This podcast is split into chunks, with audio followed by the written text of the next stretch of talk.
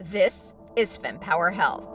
Each week, top women's health experts dispel fact from fiction. The most important pelvic floor exercise is not the Kegel, challenge the status quo. It's never easy to yeah. challenge the accepted leaders, and especially if you're a woman. Provide perspective on why your healthcare journey may be so tough. All of that fear and worry, it all upregulates our nervous system, puts us into fight or flight mode, and increases our pain sensitivity. And what you can do about it. The number one thing is you have to advocate for yourself and you have to be prepared. Your journey to get empowered starts now. In today's episode, I interview Dr. Holly Cummings. She is an OBGYN who was a co author on a recent book published by the American College of Obstetricians and Gynecologists called Your Pregnancy and Childbirth Month to Month. And I greatly appreciate the conversation we had because rather than having her summarize the book, which each of you can read, what I wanted to do is dig into some of the why behind the decisions and recommendations to really help women gain that perspective. And she was incredible in answering some of my tough questions. And if you do like the episode, please do rate it and write a review. And definitely check out the show notes too, where I put links on things that are covered in the podcast or I don't have time to cover on the podcast. And I also do the same on social media, which I will be active on this summer. So again, thanks for your support. And now let's talk to Dr. Cummings. I think that, you know, historically, you know, I wasn't around decades ago when somebody decided that you know we could just see people at six weeks after delivery and everything would be okay. But there is a historic basis for the idea that most people have completed their physical recovery by six weeks. Certainly people will talk about that maybe that has some tradition um, from even you know very a few centuries ago in the catholic church um, and antiquated ideas around when somebody could resume physical activity, um, including intercourse after delivery. And it does hold true that a lot of people are physically, if they've had a childbirth tear, um, most people have healed by six weeks, but not everybody. And there's a lot more to the postpartum time period than just has your tear healed and have your stitches uh, dissolved. And so I think over the last few years, we've really realized that there's a lot of care that still needs to happen um, in the postpartum time period. And we're sort of calling it now the fourth trimester of pregnancy, so the 12 weeks after delivery. And there's been increasing recognition that, um, you know, people still need a lot of assistance. Um, there can be problems such as high blood pressure um, that can arise even after a baby is born if somebody has had diabetes during pregnancy, that can still be a concern. Uh, for everybody, we really worry about um, their emotions and their mood postpartum, and as well as the physical recovery. Um, and plenty of people aren't physically healed by six weeks. Um, and if you wait till six weeks to have your first contact with someone after delivery, then you may have missed opportunities to help them heal from all these different aspects and then certainly breastfeeding as well. If you've waited till six weeks to ask someone how breastfeeding is going, if someone's having trouble, you've you've lost the opportunity to help. In the last few years, uh, we as a as a group of physicians, obstetrician gynecologists, along with other uh, medical providers who help take care of pregnant patients, have really increased our emphasis on the postpartum time period and this this missing fourth trimester and tried to improve the care there. And so I do think you know it's really great that ACOG has come out. We've actually come out with guidance in writing that, that we should touch base with our patients at those time periods that you mentioned. So, like within the first two to three weeks, again at six, and then again at 12 as needed. Oh, so it is uh, at six as well. So three and six, it's and on and on. Okay. The the trimester is a 12 week time period, and you should have at least two checkpoints in there when these guidelines are put in place, how do all the OBGYNs know about them? Because it's one thing for it to be written, and then there's another thing to change mindset. OBGYN is an interesting field. Most OBGYNs in this country um, do belong to ACOG, the American College of Obstetricians and Gynecologists. I don't have an exact statistic, but compared to other professional medical societies, a, a larger proportion of practicing OBGYNs in this country do belong to ACOG. And we all, um, in order to be board certified in obstetrics and gynecology, we undergo annual uh, board certification updates. And some of that process involves making sure that we're up to date with ACOG's um, guidance. So, ACOG publishes two different types of written guidance uh, called uh, practice bulletins and committee opinions. And those are available on uh, their website, also through medical publications. And it's our responsibility as board certified OBGYNs to stay up to date with um, those recommendations. Would you think it fair to say, just because I, early in my career, I was in training and development, and in my field, I have to, uh, whenever there's changes, I have to go through like a formal training where I read it, I go through it, I have to read and sign that I know that it happened. And, you know, it's extremely regulated. Is it that regulated, or should we say that women, if your doctor is not doing this, be proactive? Take a copy of the page in this book of what it says for the guideline if they're not going to see you and say that this is what ACOG is saying. And maybe they just haven't had their update yet or read the guidance clearly. But what would you advise you know women to do because uh, you know i do have concern i mean i guess I, again i come from a training background i used to be a pharmaceutical sales rep i know that these doctors have so much information they have to remember and this is mm-hmm. a huge one because sure. it could impact the life of the baby and mom absolutely i think there's a wide variety of, of practice settings in this country some patients are or i'm sorry some physicians are based at tertiary care academic centers. Uh, other people are in community practice, solo practice. Um, some people practice in very rural settings um, with very low resources. And so there is going to be a, a, a variety of, of practice patterns and practice settings. However, sort of the commitment we've all made as OBGYNs, as women's health providers, is that we are trying to do the right thing by our patients at all times. And so I do think it's reasonable for a patient to come to her care provider and say, look, this is what I understand the recommendations to be. Is this what I should expect from, from you know, my experience with you? And if not, why? I think ACOG has done a lot with really taking into consideration all those different practice patterns. So, for instance, it's very hard to mandate you must be seen for, by your um, provider three weeks after childbirth it might not be possible for the medical practice, and it actually might not even be possible for the patient to get to the office, but allowing for the opportunity of a telephone contact, telemedicine visit, you know, that broadens the opportunities. So I think it's, I always want my patients to be informed about what options are. And I really like it when patients come to me and say, well, this is what I heard, or this is what I read, or, you know, this is what I think my interpretation of what ACOG says. Can we talk about that? And I always encourage people to do that. And I think providers should be open to it. It does sometimes take more time, um, you know, in our conversations with the patient, but that's that's not a bad thing in itself. I would love to be able to spend hours with every single one of my patients, and sometimes the practice setting doesn't allow for it. But when it's important, we should be able to be able to take that time with our patients. Okay. No, thank you for explaining that because I, I think what I really want women to understand, and it's so great to talk to clinicians and get that perspective because there's the reality of the day to day. Like you all have so much on your plates, and the patients, they're coming from a place of, I don't know what I don't know, or hearing things from different social media outlets. And just really figuring out how to have that collaboration is something that I really try to reinforce in the podcast. So thank you for that.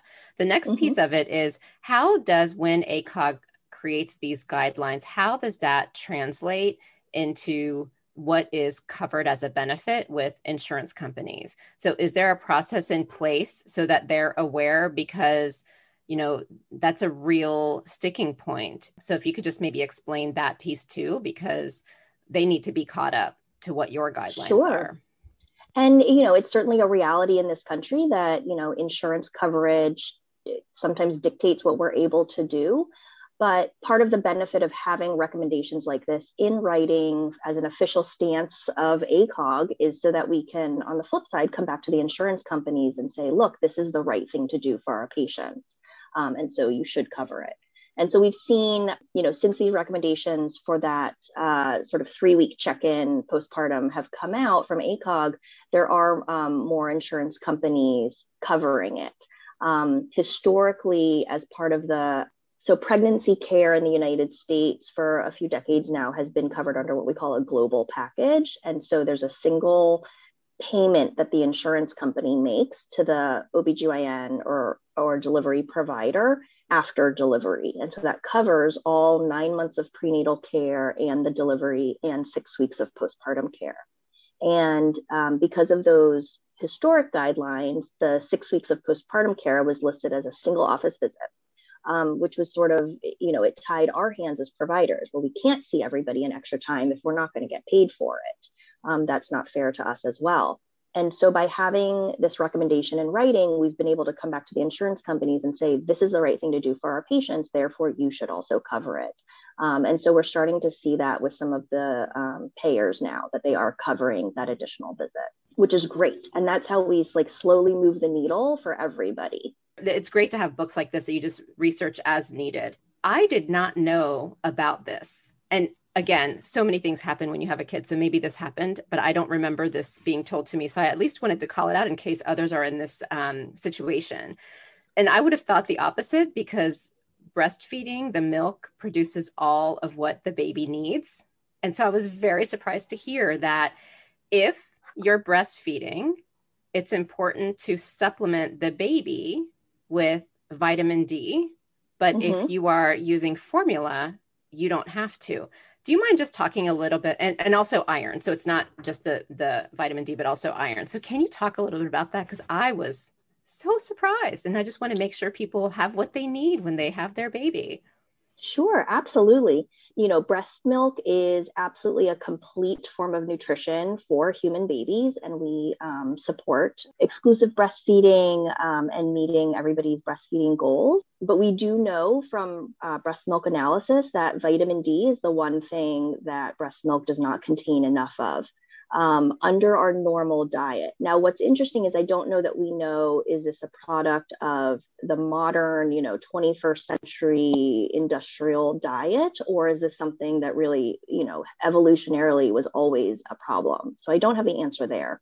But it is true that um, formula, because of that, formula has been um, supplemented with enough vitamin D, but breast milk does not um, contain enough vitamin D generally.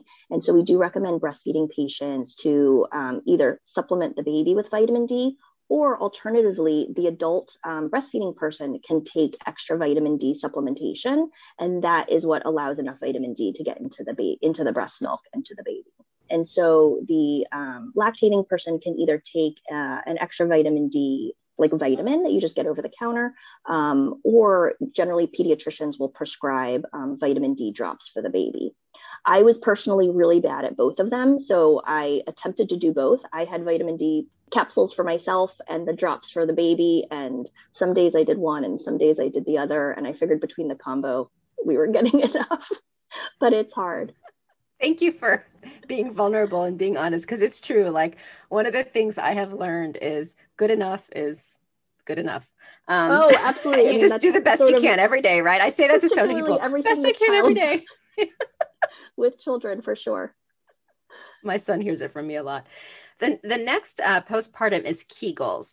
So I've had the fortune of interviewing a few folks who do pelvic floor physical therapy and pelvic floor rehabilitation. And one of the ahas that I had is around the right Kegels.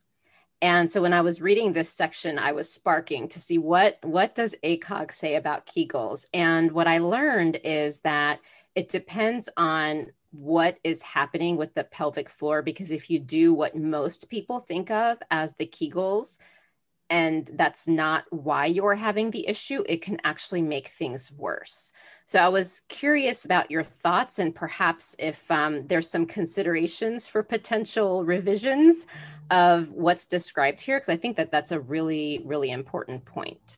Yeah, so I think the Kegel exercises as described here, you know, are correct, and that's generally how we counsel people. But I do agree that they're not necessarily for everyone. So one of the things to talk about with your provider at your postpartum visit is: Have I healed physically? Do I have any ongoing pain? Would I benefit from um, pelvic floor physical therapy. And I know the pelvic floor physical therapist would say everybody would benefit from physical therapy. And I'm of the same mindset. Um, and I refer lots of people to pelvic floor PT. Um, I'm aware that in other countries, it's sort of a routine postpartum follow up.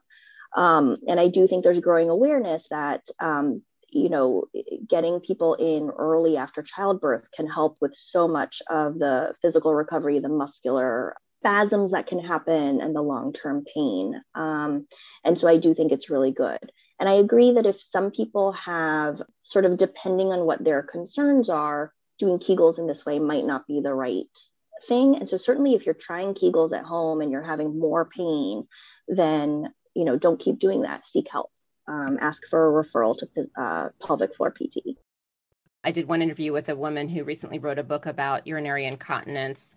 And there's just all these things that can happen. And, you know, when we live in our own body, we become very used to what is. We may not always know until something really bad happens that it probably could have been caught earlier. Um, so, outside of the luxury of being able to go to a pelvic floor physical therapist in all cases, are there things people should look for outside of just pain that maybe should be a warning sign of probably not a grin and bear it kind of moment? This is a go see your doctor kind of moment. Mm-hmm, absolutely. So any sort of incontinence, and by that we mean leaking, um, leaking anything that you don't want to be leaking. So that can be leaking urine, leaking stool, or leaking gas. So if you don't have control of those bodily functions, you should absolutely seek medical attention. It can be a sign that the muscles haven't healed properly um, after delivery, or maybe if you had stitches, um, additional healing needs to get to um, take place. And these are things that the earlier they can be identified, the better the outcomes are at fixing them.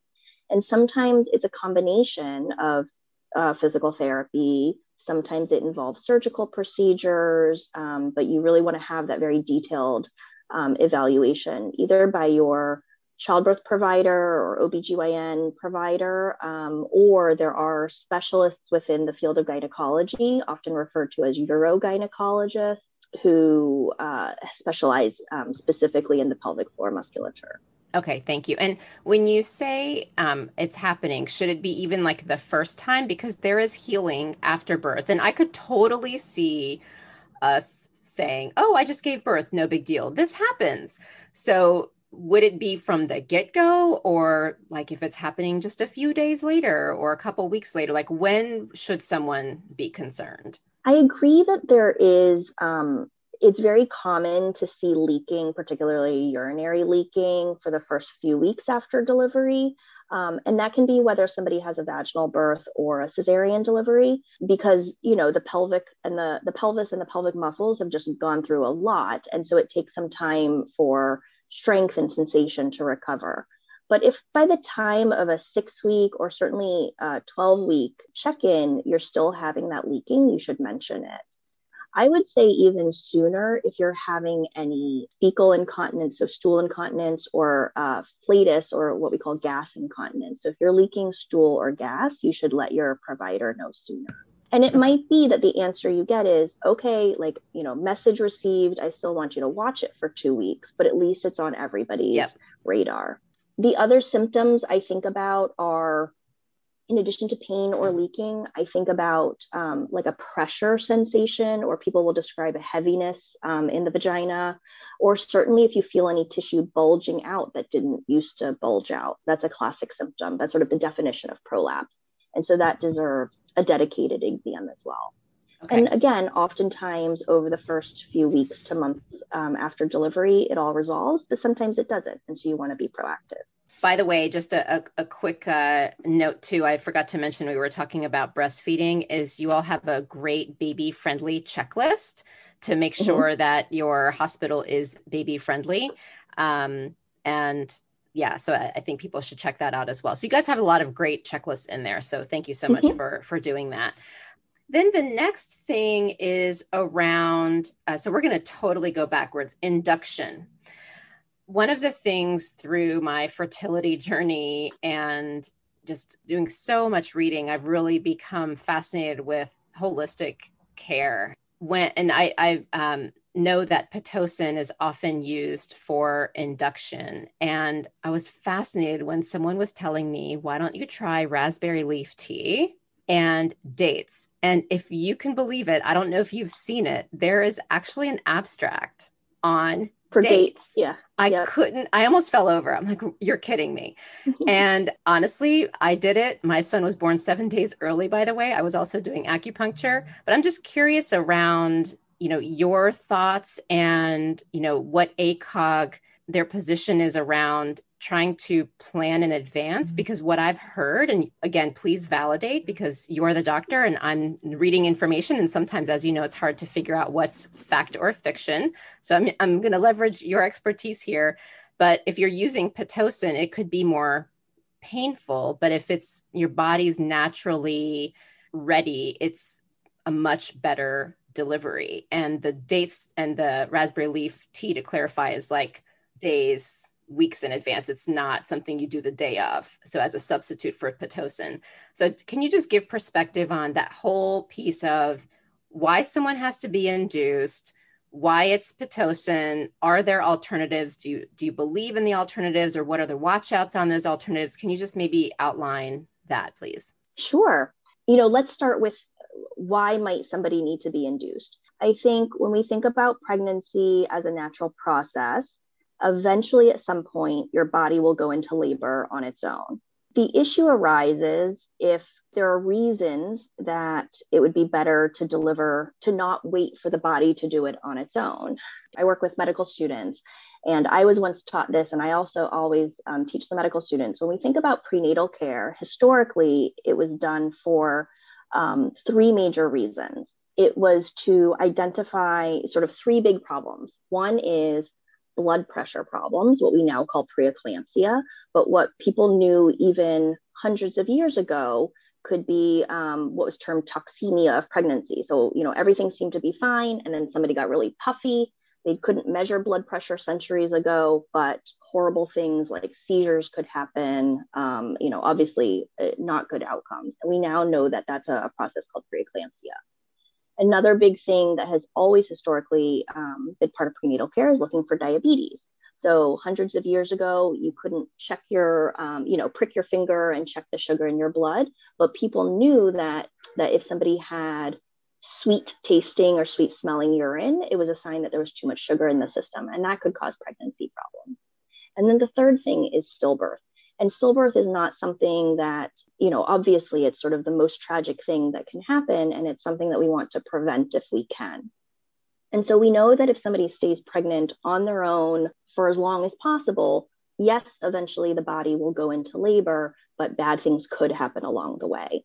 And so we want to be judicious about making sure that those bad things don't happen without intervening too much. And so, you know, in the absence of a medical problem in either the pregnant patient or the fetus, we generally don't necessarily recommend induction without, you know, a good uh, reason or a conversation with your care provider.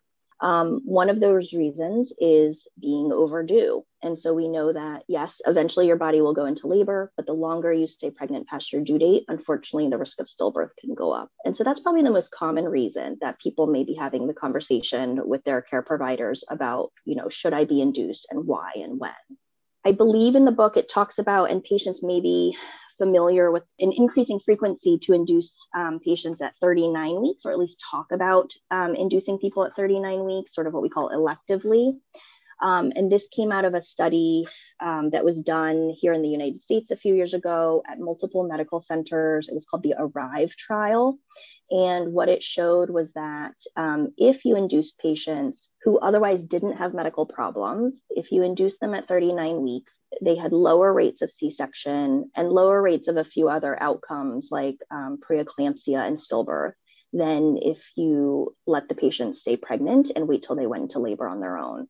Historically, we tried not to induce people again if there wasn't a good reason because we worried that the process of inducing them could increase the c-section rate. And so what this study showed is that uh, that's not true. So it did not increase the c-section rate if you were induced. And so it has sort of given us the permission to say if you would like to be induced we know that this is probably not harmful to you. I can't speak for all OBGYNs in the country, but I can say that when I talk to my own patients, I don't talk to them about induction at 39 weeks as a, as a way of um, decreasing C-section rates or decreasing preeclampsia rates. But I say if it's something you're interested in, it's I feel like it's safe. Whereas before, you know, five ten years ago, I would say I think you might be, you know, you know, ask, you know, setting yourself up for a C-section unnecessarily. And so it just allows one more option for my patients and I to, to discuss. So if somebody says, look, I'm so tired of being pregnant, I just, I want this baby out. Or if they say, like, my husband's being deployed and, um, you know, I want him to be able to meet the baby before he ships out, it gives us that extra bit of reassurance that this is a safe thing to do. So that's sort of how I, how, how I approach induction with patients. And then there's going to be a lot of people who do have medical reasons to be induced, um, things like preeclampsia, diabetes, and again that's because we we have evidence that says if you stay pregnant for too long with those conditions you're increasing your risks usually of stillbirth. And stillbirth is a tough thing to talk about because it's not you know that's not the the stick i want to be beating people over their heads with during pregnancy you know to be thinking about stillbirth all the time. But it unfortunately can happen. And so that's in the back of my mind for me to be worried about. I don't want everybody else to be worried about it on the topic of how to induce people there's a whole wide range. So I talk to patients about at home methods, in the office methods, and then in the hospital methods. So at home, you're right. We have the evidence. Um, there is an abstract about dates. I believe it's, we should look this up, but I think it's eight dates a day. It's, I think uh, it was, maybe it was eight. Maybe it was, I don't, well, the one I read, I thought it was six. And can I just tell you, that was so hard. Yes. I, I, finally got to the point of like, as many as I can tolerate in a given day, and that is good enough because they are so sweet. Oh my gosh. Right. I can't Anyways. imagine eating six does sound familiar, but we should we'll double yeah. that for your listeners. Um, but yeah, it's a big number of dates. But what it showed is that the the people who ate that number of dates daily um, toward the end of pregnancy did go into labor on their own slightly earlier than people who didn't eat the dates. We don't have good evidence like that for evening primrose oil. But the reason that all or red raspberry leaf tea is the other thing that often gets talked about. But the reason that these um, natural or food based um, methods have come around is because, you know, for centuries we had an oral tradition where people noticed that maybe these foods made a difference um, in triggering labor and things like that. And the scientific basis behind it is that uh, those plants, uh, some of the chemicals in those plants uh, have category of hormone called prostaglandins, and that's very similar to some of your own our own human um, labor hormones. And so the concept is that by you know ingesting the prostaglandins in food form, maybe we can help soften the cervix or ripen the cervix. I talk to patients. You don't want to start anything like that too early. Um, we know that there are risks of of being induced um, or triggering labor if your body wasn't ready before 39 weeks. But certainly at 39 weeks, I think it's safe to try those food based methods. Like I said, if you can stomach the six to eight dates a day, go for it. Um, there's a little bit of evidence for it. We don't have evidence for the evening primrose oil or the red raspberry leaf tea, but I think it's safe to do.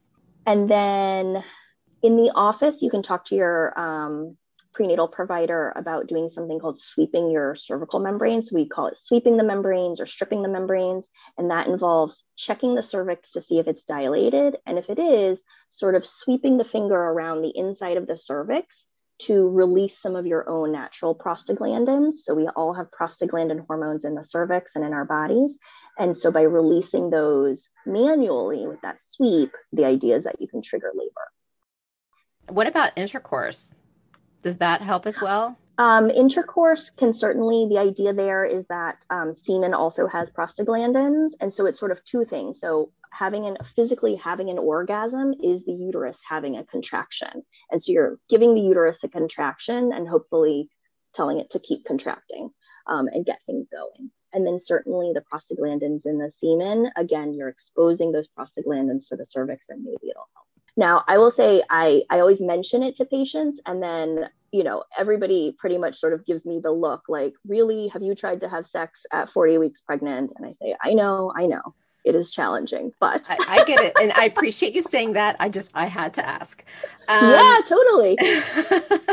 so the, the next is C sections. I looked this up before our call just to double check because what I find so interesting is there's things we hear and then we just start to believe them, right? Without researching it. And we just assume because it's everyone's talking about it, it must be fact. And so, you know, the the quote unquote fact that people state is C-section rates are the highest in America. Actually, it's not. I think we were ranked six or eight, if I did the count correctly, based on data from it was either 2018 or 2019. So I was happy to see that.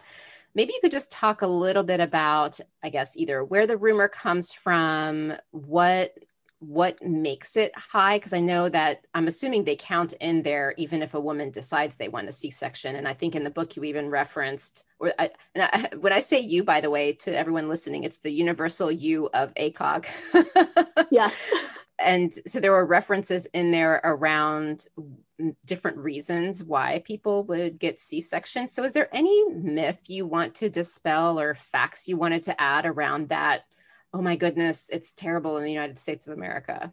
Yeah, you know, it's interesting. Context and, and frame of reference is is always the most important thing for everything we think about in life. Um, there are countries in the world that have um, much higher C-section rates, and that's generally driven sort of from two categories. One would be the um, cesarean delivery done on patient request, um, and one would be the cesarean delivery that maybe wasn't medically indicated, but suggested by the um, OBGYN provider.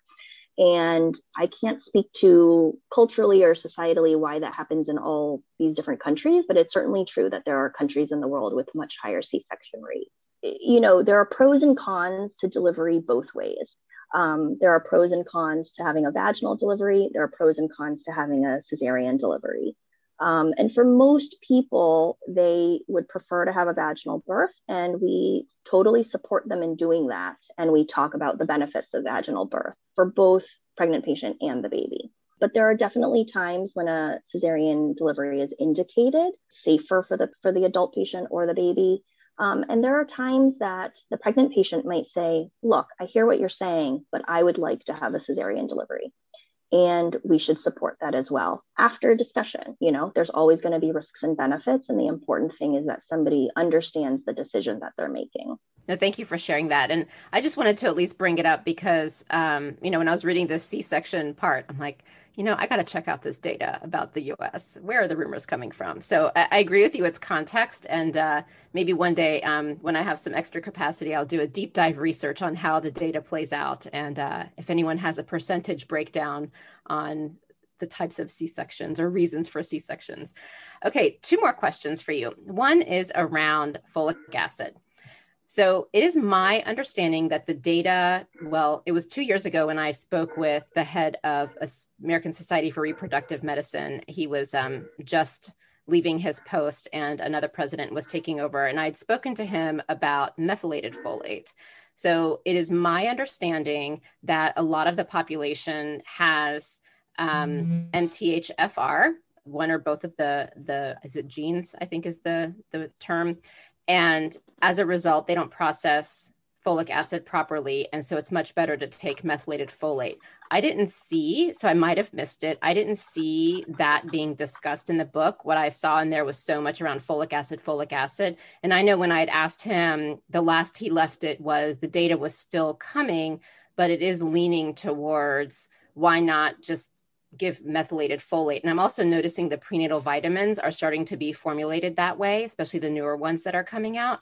And so um, this is probably more a question for you specifically um, rather than necessarily the ACOG representation, because I don't know if you guys have discussed this, but I would just love your perspective on methylated folate versus folic acid and what women need to be aware of. Uh, so you're right. I don't think ACOG has an official stance on methylated uh, folate versus folic acid but I certainly have patients who who take one or the other and and feel there may be benefit. Again, where I leave it is I think we don't have really robust data. It's tough because it's hard to do women's health studies and pregnancy and preconception studies for a variety of reasons. but as a result, we have very poor data um, for what to do around um, pregnancy and childbirth um, on a lot of topics, and this is one of them. So I don't think there's any harms in taking methylated folate. I think the, you know, at most you might be spending money on something that wasn't, um, you know, spending more money on a, on a, because usually they are pricier, um, on a, a form of a vitamin that maybe you didn't need. But if you're comfortable with that, I don't think there's any harm to it either. Um, and hopefully, you know, in the future, we might have more information. Okay. It's generally not something that I personally bring up with patients, but I've had patients who, you know, ask me about it or who have seen, you know, seen recommendations or talk about it elsewhere. Okay. Yeah. I mean, from everything I've seen, because I do have MTHFR and uh, I was tested for everything with my fertility journey. And it, it's really interesting because people have very strong opinions. There are people who have very strong opinions either direction. And you know when you look at the middle of the road it's really like where is the data? And uh, like kind of what you're alluding to it seems like it's not harmful outside of the cost. Um, so just something i guess for people to discuss with their doctor. The last question is around disparate populations. And this is something that you know, I've been starting to talk a lot um, about on the podcast or mention and um, really think about how best to handle on this podcast because I do believe in sharing all the information and helping women be as empowered as possible. But whether you're in um, a specific race, financial position, ethnicity, the data shows that there are challenges. And I would love to get your perspective on what is the most realistic thing that people can do? I mean, I think one, having this book as a reference is hugely helpful. And I know for some, even buying a book is too challenging, um, which is very sad. I don't know how much insight you have on this topic, but I at least want to acknowledge it. And I want to commit to the listeners that I am trying to figure out how we can help with influencing change. And for now, maybe it's talking about it and acknowledging it. I think um, it's very important to discuss um, healthcare disparities, health equity, racism, and systemic racism and how it affects uh, healthcare in general, and absolutely very much um, prenatal care and pregnancy and childbirth. OBGYN as a field has a long history of unfortunately being built on the backs of people who are not able to give consent, who were in slavery. And I think as a um, as a specialty, we um, have long known that and are starting to really acknowledge it and, and recognize that we have a lot to owe to women who are never able to give consent or have a shared decision making conversation with their providers. And, and that is very un- unfortunate. Historically, and when I say historically, I mean even up until the last few years, there have been numerous studies um, on any number of topics in medicine where it was pointed out that being of a particular race or being of a particular socioeconomic status was a risk factor for some sort of outcome. Simultaneously, we know that um, race is a social construct. So, genetically, from a DNA perspective, there's very little difference um, in someone of one race or another, you know, between Black and white or Asian. Um, or ethnicities, Hispanic or not Hispanic um, genetically, we are all so similar. And so, how can we say that being of a particular race puts you at a higher risk of high blood pressure when, on the other hand, we say genetically we're all the same? And the answer is systemic racism. So, you know, it is unfortunate, but the system has created a system in which people get um, disparate care and unequal care and it's not right. And i think that you know there's a lot of groups looking at this and trying to figure out how can we level the playing field. And some of it is everyday resources like having access to food food security safe and affordable housing having a job that you know doesn't create too much stress because all of those things play into how healthy somebody can be as they prepare for pregnancy or are pregnant and how they experience pregnancy and childbirth. So that's all really important.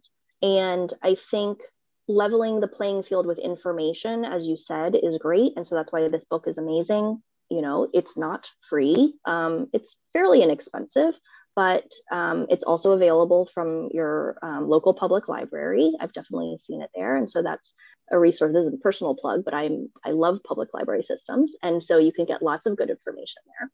the wonderful thing about the internet is it has really leveled the playing field um, from an information standpoint in a lot of ways as well.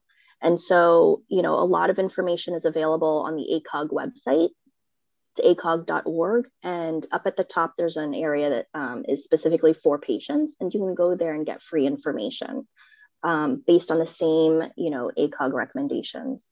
And so, you know, as much as possible, and I also acknowledge that not everybody has access to the internet or reliable access to the internet. And so, all these things are true, and we just have to do everything we can to make sure that people are getting equal and appropriate care and the best care for them. Thank you. And and you know, I acknowledge again, this is like a whole other topic to be sorting through in the country and in the world. And what I am enjoying about asking this of the guests so far is each guest gives a really interesting tip and that's reasonable. Um, so thank you. I, I really appreciate it. So this is the official last question I like to ask every guest. What is your greatest hope for women's health? I've been thinking about this a lot and um, and it's you know it's a it's a really heavy question with so many answers. And um, i actually went through uh, some of your prior um, episodes and, and listened to what inspiring things other people had to say. And it, everything is so important. But my greatest hope is that every patient um, has the opportunity to work with a healthcare provider who meets them where they are and meshes with them. You know ultimately we're all individual people with individual personalities and pride myself on trying to get along with everybody um, and um, and and giving them the care that they are looking for